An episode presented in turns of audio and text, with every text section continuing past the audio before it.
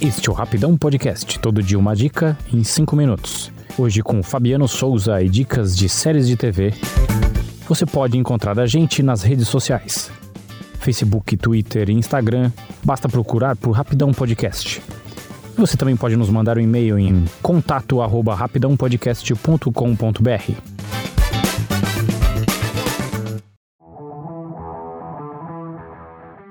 Olá, criaturas! Hoje é dia de Tribes of Europa. Ver o que as mentes super criativas das pessoas, sarcasmo implícito, podem imaginar para o nosso futuro. Aparentemente, Philip Koch, criador de Dark, se empolgou bastante com a ideia de um porvir distópico para a humanidade e concebeu a nossa série de hoje.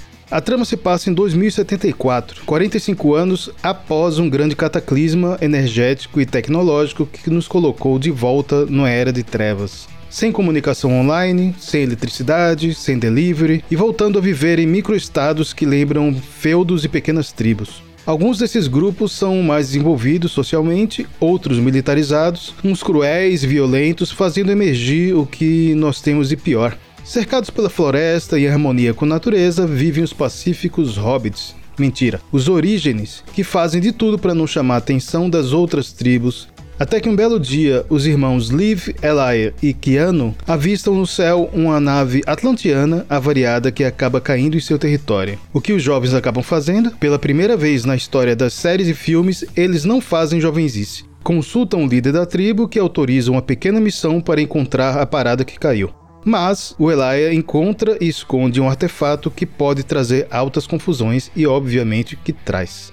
Os atlantianos são quase lendários, são altamente desenvolvidos, muito mais avançados do que somos hoje, vivem do outro lado do Atlântico, isso é, do nosso lado, e provavelmente são os estadunidenses atuais. Tanto a nave quanto o artefato roubado são itens cobiçados por outras grandes tribos que sonham em fazer tecnologia reversa e descobrir os segredos da grandiosidade atlantiana. A tribo dos Corvos também avista a queda da nave e seu líder, excêntrico e caricato, que anda como um cafetão dos anos 70, com casaco de pele e bengala, autoriza a invasão da floresta para recuperar tanto a máquina quanto o artefato. O engraçado é que, mesmo envoltos em mistérios, parece que todo mundo conhece a alta tecnologia atlantiana. Enfim, os orígenes são encontrados, atacados e os três irmãos separados.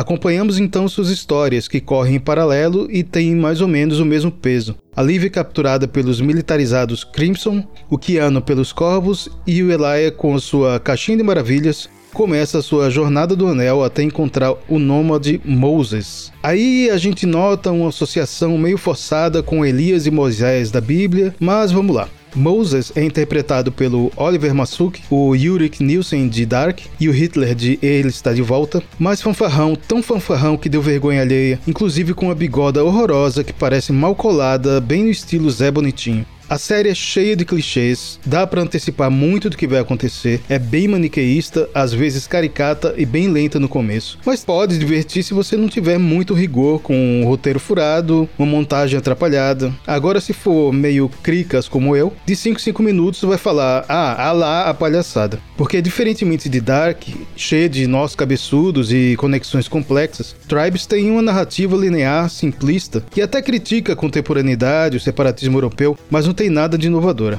Com a produção de Widerman e Berg Television, Tribes of Europa está disponível na Netflix, tem seis episódios com mais ou menos longos 45 minutos, e alguns fãs emocionados estão pedindo desesperadamente uma segunda temporada, mesmo porque a primeira termina com um gancho enorme, ou cliffhanger para os eruditos.